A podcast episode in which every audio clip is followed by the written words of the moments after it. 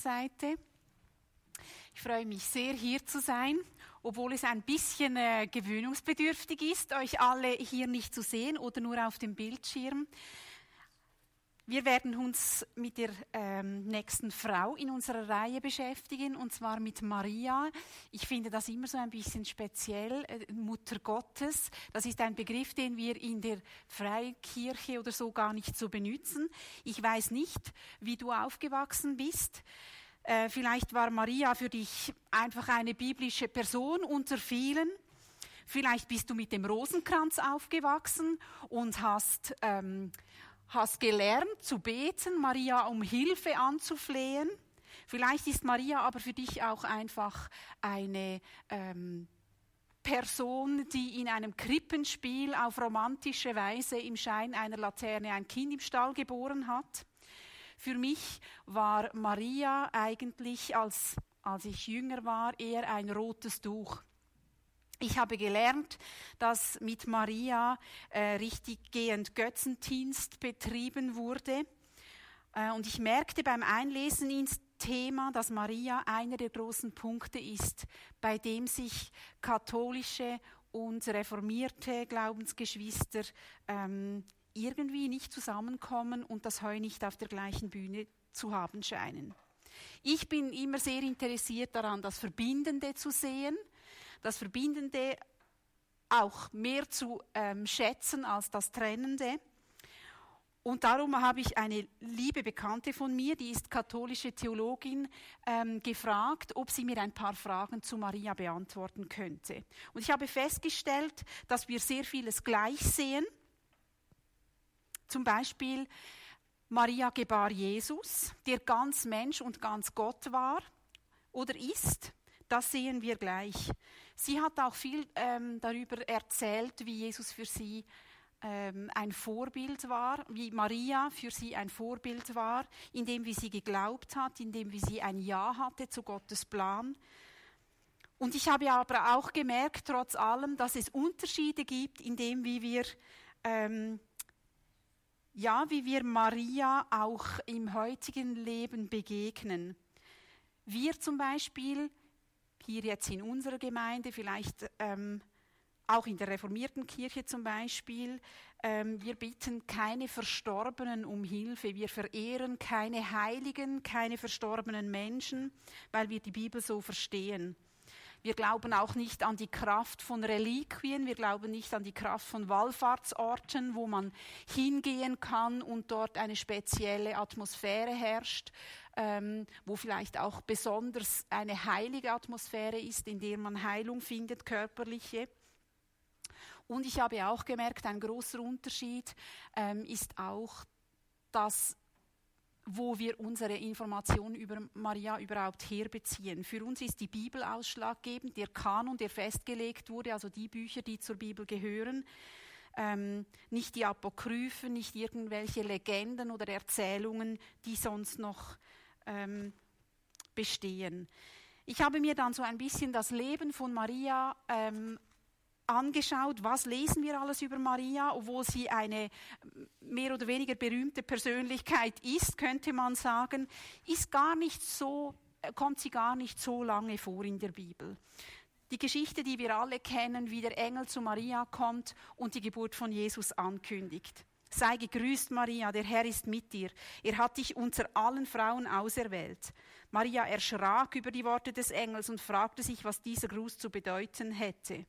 Sie wurde also von Gott selber ausgewählt, Maria. Sie war eigentlich eine unbedeutende Frau und sie sollte schwanger werden durch den Heiligen Geist und Jesus auf die Welt bringen und Jesus würde zum Retter des ganzen Volkes werden. Und Marias Antwort darauf lesen wir in Vers 38, Lukas 1, Vers 38. Ich will mich dem Herrn ganz zur Verfügung stellen, antwortete Maria, alles soll so geschehen, wie du es mir gesagt hast.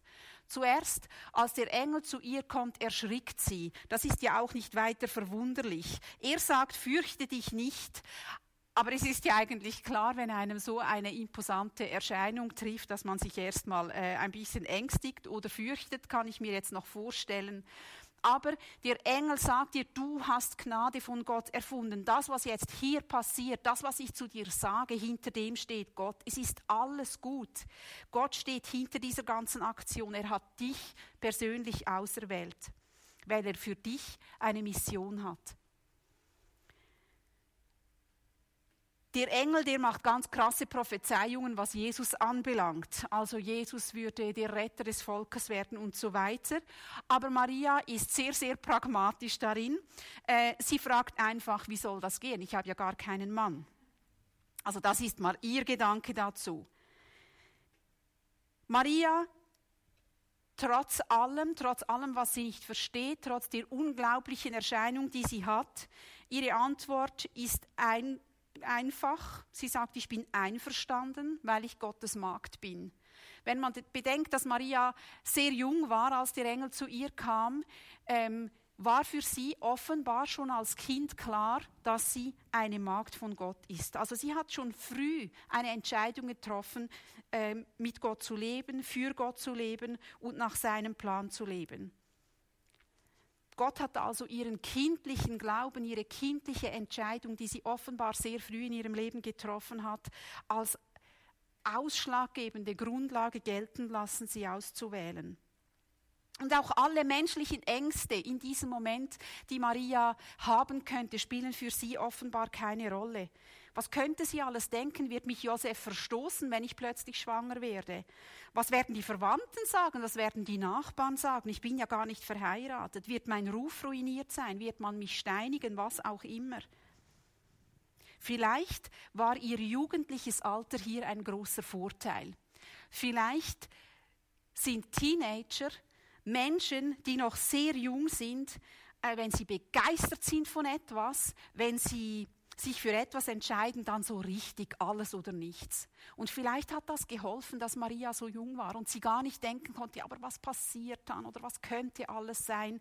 Sie hat ihre Sorgen, ihre Ängste, die waren viel kleiner als einfach der Entscheid, ich mache das, ich mache, was Gott von mir will. Kurz darauf eilt Maria zu Elisabeth zu ihrer Cousine. Und ähm, ich habe mir überlegt, warum geht sie jetzt gerade zu Elisabeth? Äh, will sie verschwinden aus ihrem Umfeld? Könnte ja sein weil sie muss sich ja irgendwie sortieren. Ich werde dann schwanger und ähm, was, äh, was, was, äh, was sagt meine Familie? Wie gehen sie damit um? Der Engel hat selber von Elisabeth gesprochen und vielleicht hat Maria gedacht, ja, vielleicht war der Engel ja auch bei Elisabeth. Vielleicht ist sie eine Verbündete und ich kann mit ihr darüber sprechen.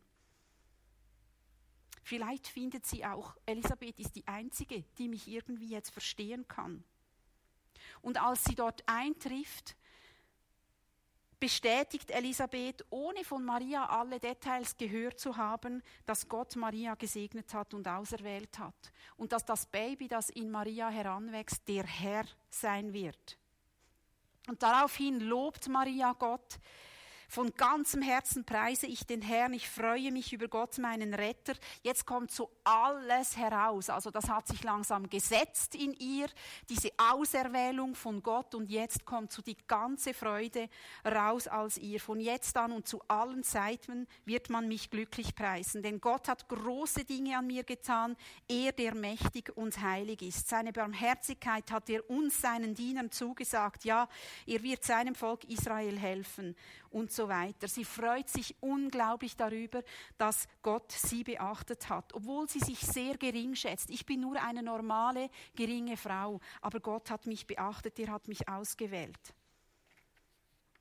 obwohl sie bei der Verkündigung des Engels eigentlich gar nicht darauf reagiert hat, hat sie offenbar doch sehr gut zugehört. Sie geht nämlich jetzt darauf ein, ihr Kind wird König werden, ihr Kind wird in die Fußstapfen von David treten und ihr Kind wird äh, das Volk Israel retten.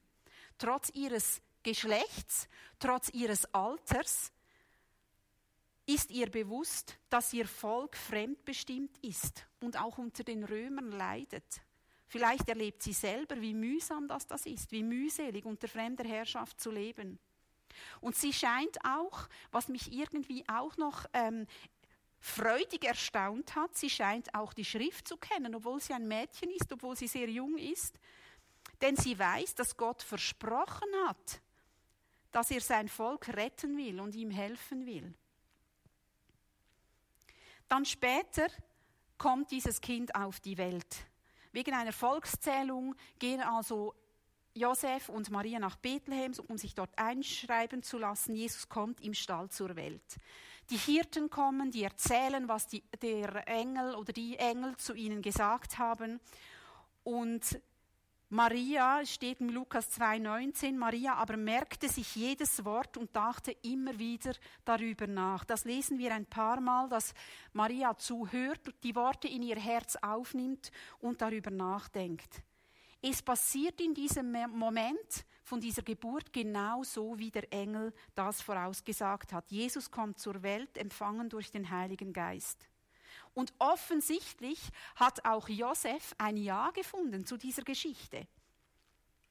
Gott hat auch zu ihm geredet. Darum nimmt er sie mit nach Bethlehem. Darum heiratet er sie trotzdem, obwohl sie nicht von ihm schwanger geworden ist. Sie und Jesus gehören somit zu seiner Familie und sind damit Teil des Stammbaumes von König David. Acht Tage später bringen Maria und Josef, so wie das ähm, üblich ist, ihr Baby in den Tempel, um es beschneiden zu lassen. Der Heilige Geist ruht auf einem Mann namens Simeon, ein sehr gottesfürchtiger Mann, den der Heilige Geist an diesem gleichen Tag in den Tempel geführt hat. Und er hat gesagt, ich will nicht sterben, bis ich den Retter gesehen habe, bis ich den Messias gesehen habe. Und sofort, als er dieses Kind sieht, weiß er, das ist der Messias. In Vers 33 steht, Maria und Josef wunderten sich über seine Worte. Simeon bestätigt Jesus als Retter. Er sagt zu Maria, der Schmerz darüber wird dir wie ein Schwert durchs Herz dringen. Simeon erkennt den Retter also auf der ersten Minute. Josef und Maria, die wundern sich wieder einmal. Und ich habe mich dann gefragt, ja, haben Sie denn vergessen, was nur acht Tage vorher passiert ist? Haben Sie die Verheißungen schon wieder vergessen? Oder haben Sie es nicht zu ernst genommen? Oder haben Sie es nicht verstanden? Oder nicht wörtlich genommen? Es ist doch erst acht Tage her, als die Hirten kamen und von den Engeln erzählt haben und neun Monate seit, seit ähm, der Engel Maria die Verheißung gegeben hat. Simeon sagt, an Jesus werden sich die Geister scheiden. Und für Maria wird das schlimm sein, wie wenn ein Schwert durch ihr Herz dringen würde. Sie weiß also schon in diesem Moment, Jesus wird nicht nur beliebt sein, nicht alle werden ihm folgen und ihn, ähm, ihn verehren sondern die Menschen werden auch getrennt werden. Jesus wächst auf wie ein normales Kind. Und ich habe mich dann so gefragt, es heißt, ähm, Gottes Segen ruhte sichtbar auf ihm. Er war erfüllt mit göttlicher Weisheit. Ich habe mich dann gefragt, so als Mutter, ja, wenn du jetzt ein Kind hast bei dir zu Hause, das gefüllt ist mit göttlicher Weisheit, da, äh, de, äh, bei dem der Heilige Geist auf ihm ruht, wie ist dann das im Trotzalter, so mit drei, vier? Wie ist dann das in der Pubertät, so ab zwölf, dreizehn, vierzehn? Wenn dieses Kind erfüllt ist mit dem Heiligen Geist, und Gottes Segen auf ihm ruht. Wir glauben daran, dass Jesus sündlos geboren wurde. Wie ist es, mit so einem Kind zu leben? Gab es Diskussionen zu Hause? Wusste er alles besser, weil, es einfach, weil er einfach alles besser verstand als die Eltern? Wie ist er damit umgegangen, dass seine Eltern sich immer wieder wundern und einfach nicht verstehen? Es heißt in Vers 40, das Kind wuchs gesund heran, erfüllt mit göttlicher Weisheit, und Gottes Segen ruhte sichtbar auf ihm, wie das auch immer ausgesehen hat, dieses Sichtbar. Wir lesen von einer Begebenheit, als Jesus zwölf ist. Maria und Josef gehen wie jedes Jahr am Passafest nach Jerusalem mit all ihren Verwandten und ähm, ganz vielen Menschen. Das war ein rieser Menschenzug. Und bei der Heimreise finden Maria und Josef Jesus nicht mehr und sie suchen ihn und sie haben vielleicht gedacht, er ist mit den Verwandten unterwegs. Auf jeden Fall gehen sie zurück nach Jerusalem und finden ihn erst drei Tage später. Sie haben ihn drei Tage äh, nicht gesehen und sie entdecken ihn im Tempel Er saß mitten unter den Gesetzeslehrern, hörte ihnen aufmerksam zu und stellte Fragen. Alle wunderten sich über sein Verständnis und seine Antworten. Die Eltern waren fassungslos, als sie ihn dort fanden. Kind, fragte ihn Maria, wie konntest du uns nur so etwas antun? Dein Vater und ich haben dich überall verzweifelt gesucht. Warum habt ihr mich gesucht? erwidert Jesus. Habt ihr denn nicht gewusst, dass ich im Haus meines Herrn, meines Vaters sein muss? Doch sie begriffen nicht, was er damit meinte. Dann kehrte Jesus mit seinen Eltern nach Nazareth zurück und er war ihnen gehorsam. Seine Mutter aber dachte immer wieder über das nach, was geschehen war. Trotz der Verheißung, trotz der ersten zwölf Jahre, die sie mit ihm verbracht haben, scheint Jesus für seine Eltern einfach ihr ganz normales Kind zu sein, für das sie Verantwortung tragen, das sie gern haben, bei dem sie sich sorgen, wenn sie es nicht mehr sehen und das ihnen auch gehorchen soll. Seine Antwort, die könnte man so ein bisschen ähm, als rebellisch betiteln. Er sagt, ja, wüsset ihr eigentlich nicht, wisst ihr denn eigentlich nicht, wo ich hingehöre? Aber ich glaube, dass das gar nicht so gemeint ist. Er scheint fast ein bisschen über erstaunt zu sein über die Haltung seiner Eltern, Mama, Papa. Ihr kennt mich doch jetzt, ihr wisst doch, wer ich bin. Es kann euch doch nicht entgangen sein, wohin ich gehöre. Er geht aber trotzdem mit ihnen zurück und er lebt gehorsam steht. Maria denkt immer wieder über das nach, was passiert ist. Sie merkt, dass das sehr außergewöhnlich ist, aber sie versteht es nicht wirklich. Ein weiteres Erlebnis, das wir lesen zwischen Maria und Jesus, ist die Hochzeit in Kana. Maria und Jesus sind eingeladen, mit anderen, vielen anderen, an einer Hochzeit teilzunehmen. Der Wein geht aus, äh, die Gäste haben nichts mehr zu trinken. Das war wahrscheinlich ein Fest, das sehr lange gedauert hat. Und äh, Maria, die kommt zu Jesus und sagt zu ihm, es ist kein Wein mehr da. Wie kommt sie auf diese Idee, ihm das zu sagen? Er ist weder Weinhändler noch Winzer noch irgendwie etwas. Sie geht zu ihm und sagt, es ist kein Wein mehr da. Und Jesus, man könnte sagen, sehr forsch antwortet er ihr, es ist nicht deine Sache, mir zu sagen, was ich tun soll. Meine Zeit ist noch nicht gekommen. Und jetzt passiert irgendwie etwas Lustiges. Also sie sagt, Jesus, es hat keinen Wein mehr. Er sagt, das ist nicht dein Problem und das ist du musst mir gar nicht sagen, was ich tun soll. Da sagte seine Mutter zu den Dienern, was immer er euch befiehlt, das tut. Hat sie ihm zugehört? Er hat gesagt, das ist nicht deine Sache und du musst mir gar nichts sagen. Sie ist so überzeugt in dem Moment, dass Jesus irgendetwas tun kann oder tun wird. Ich habe mich dann gefragt, wir lesen von diesem Wunder, dass er Wasser in Wein verwandelt als erstes öffentliches Wunder. War ihr klar, dass ihr sowas kann?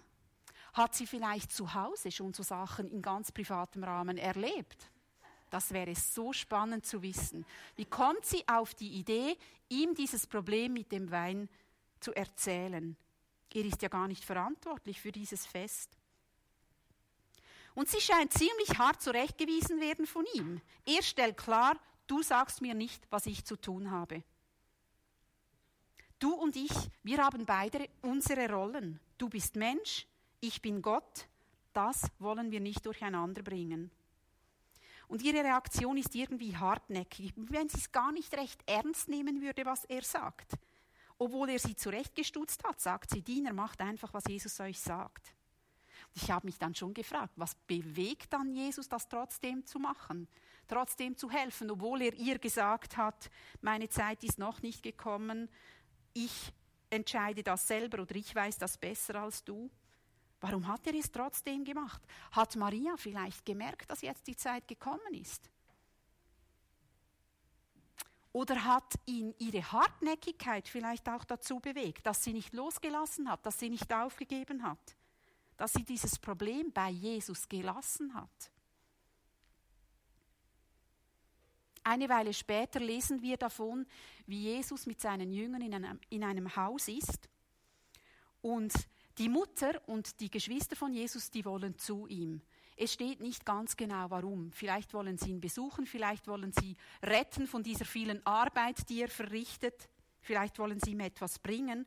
Und äh, ihm wird ausgerichtet, deine Mutter, deine Geschwister sind hier. Und er sagt, wer sind meine Mutter und meine Geschwister? Man schaut dir die Menschen an, die dort anwesend sind, und er sagt, das hier sind meine Mutter und meine Geschwister. Denn wer Gottes Willen tut, der ist für mich Bruder, Schwester und Mutter. Für mich tönt das relativ verletzend, wenn jetzt mein Sohn plötzlich sagen würde, du bist gar nicht meine Mutter, die alle hier sind meine Mutter oder meine Geschwister, meine Familie. Aus menschlicher Sicht tönt das sehr verletzend. Aber in diesem Moment lehnt Jesus nicht seine Familie ab, sondern er erweitert sie. Es ist für mich auch wie eine Aussage, dass niemand in seinen Augen, in Gottes Augen eine spezielle Stellung einnimmt. Niemand hat wegen seiner Herkunft, wegen seinem Stammbaum, wegen seinem Portemonnaie, wegen seinem Beruf, wegen irgendetwas eine besondere Stellung. Er sagt, wer mit mir zusammen sein will, wer meinen Willen tut, der ist meine Familie, der ist meine Mutter, der ist mein Bruder, der ist meine Schwester. Und offenbar hat Maria ihn wirklich gut genug gekannt, um sich nicht abgelehnt zu fühlen. Wir lesen nämlich später in der Apostelgeschichte, als Jesus schon in den Himmel gefahren ist und die Jünger da zusammen sind, um zu beten und sich irgendwie zu, zu arrangieren und herauszufinden, was ihr neuer Plan ist, dass Maria dort dabei gewesen ist.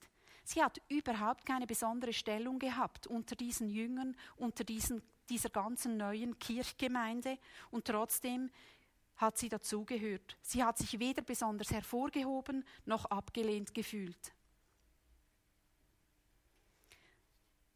Jeder wird so seine eigenen Schlüsse aus dieser Maria ziehen. Für mich sind drei Sachen sind mir sehr aufgegangen. Und zwar das erste, ähm, was Gott gemacht hat, er hat Einblick gewährt in seine Pläne.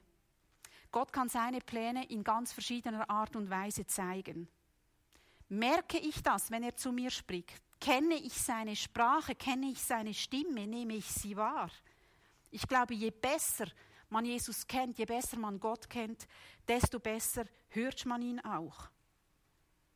Und die Frage, die sich dann stellt, wie bei Maria, der Engel sagt dir der Plan Gottes, du wirst ein Kind bekommen.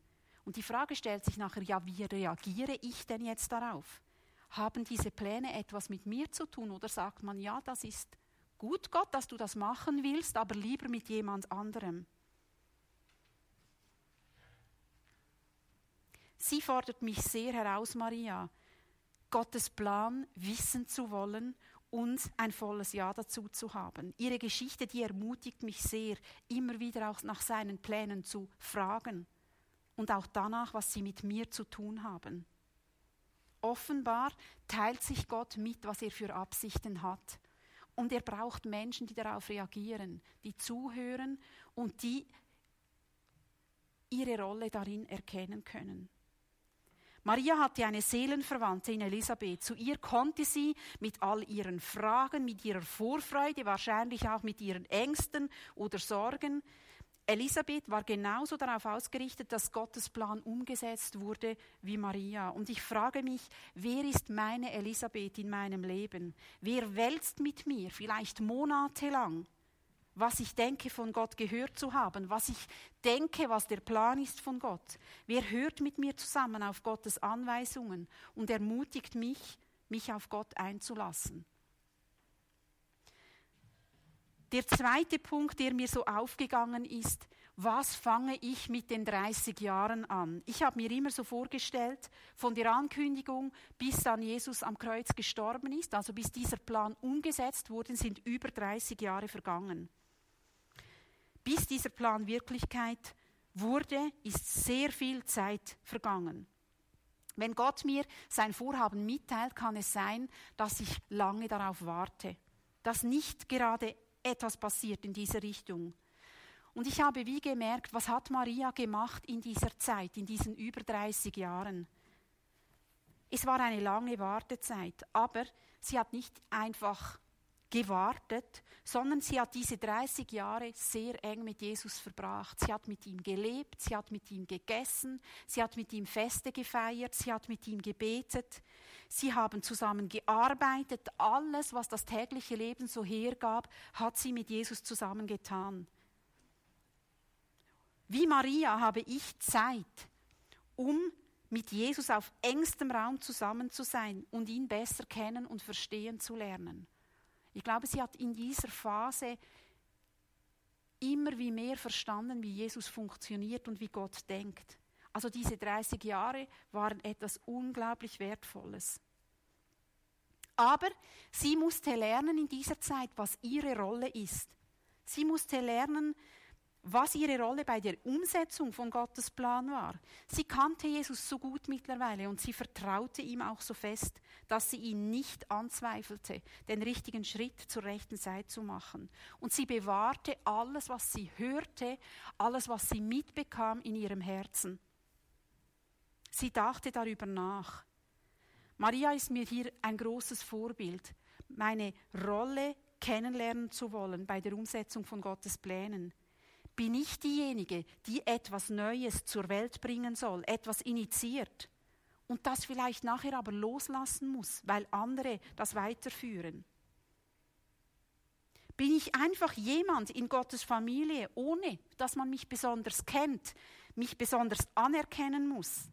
Welchen Platz hat Gott mir zugedacht? Ich will lernen, das, was Gott mir mitteilt, im Herzen zu bewahren und es zu bewegen und mit ihm zu besprechen, um auch herauszufinden, was es mit mir und meinem Leben zu tun hat.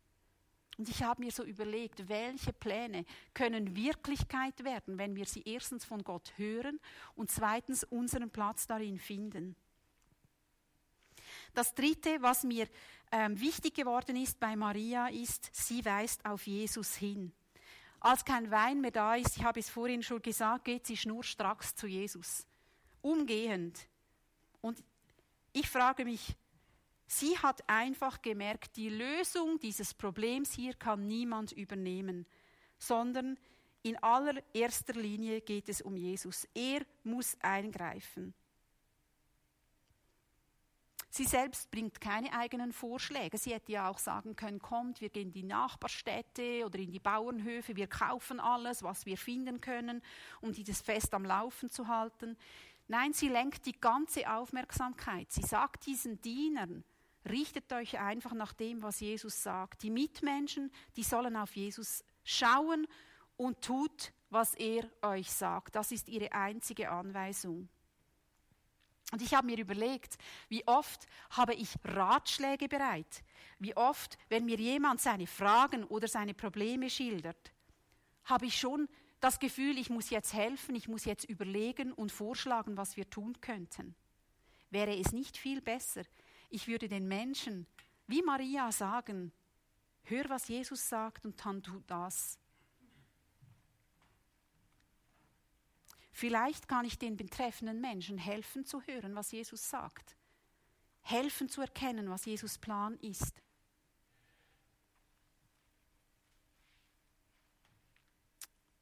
Tut, was er euch sagt. Maria war eine sehr pragmatische Person. Sie war unscheinbar und doch hat Gott sie auserwählt und gesegnet. Sie dachte viel über ihn nach und das, was er gesagt hat und sie vertraute ihm voll und ganz. Und sie steckte andere an, das auch zu tun. Tut, was er euch sagt. Wir nehmen uns fünf Minuten Zeit, um ein bisschen darüber nachzudenken. Ihr seht drei Fragen eingeblendet. Erstens, wie teilt mir Gott sein Vorhaben mit? Wie höre ich von seinen Plänen? Wie kann ich sein Vorhaben erkennen? Und wie reagiere ich darauf? Wie reagiere ich darauf, wenn das etwas mit mir selber zu tun hat? Die zweite Frage, wie gestalte ich meine 30 Jahre? Vielleicht hat Gott schon lange etwas zu mir gesagt, was sein Plan ist, und ich warte aber noch darauf, dass das zur Umsetzung kommt. Wie gestalte ich diese Jahre? Lebe, esse, arbeite und bete ich mit Jesus zusammen? Und wer ist dabei meine Elisabeth? Wo habe ich einen Menschen, mit dem ich diese Sachen wälzen kann, mit denen ich die Sache besprechen kann? und der mit mir zusammen betet, mit mir zusammen wartet, mit mir zusammen Gottes Wort besser verstehen will. Und die dritte Frage, wem kann ich helfen zu tun, was Jesus sagt? Gibt es einen Menschen in meinem Umfeld, der hören muss von mir, tu, was Jesus sagt? Und wie kann ich ihm helfen, das herauszufinden? Wir nehmen uns fünf Minuten darüber ein bisschen zu brüten und zu sinnieren.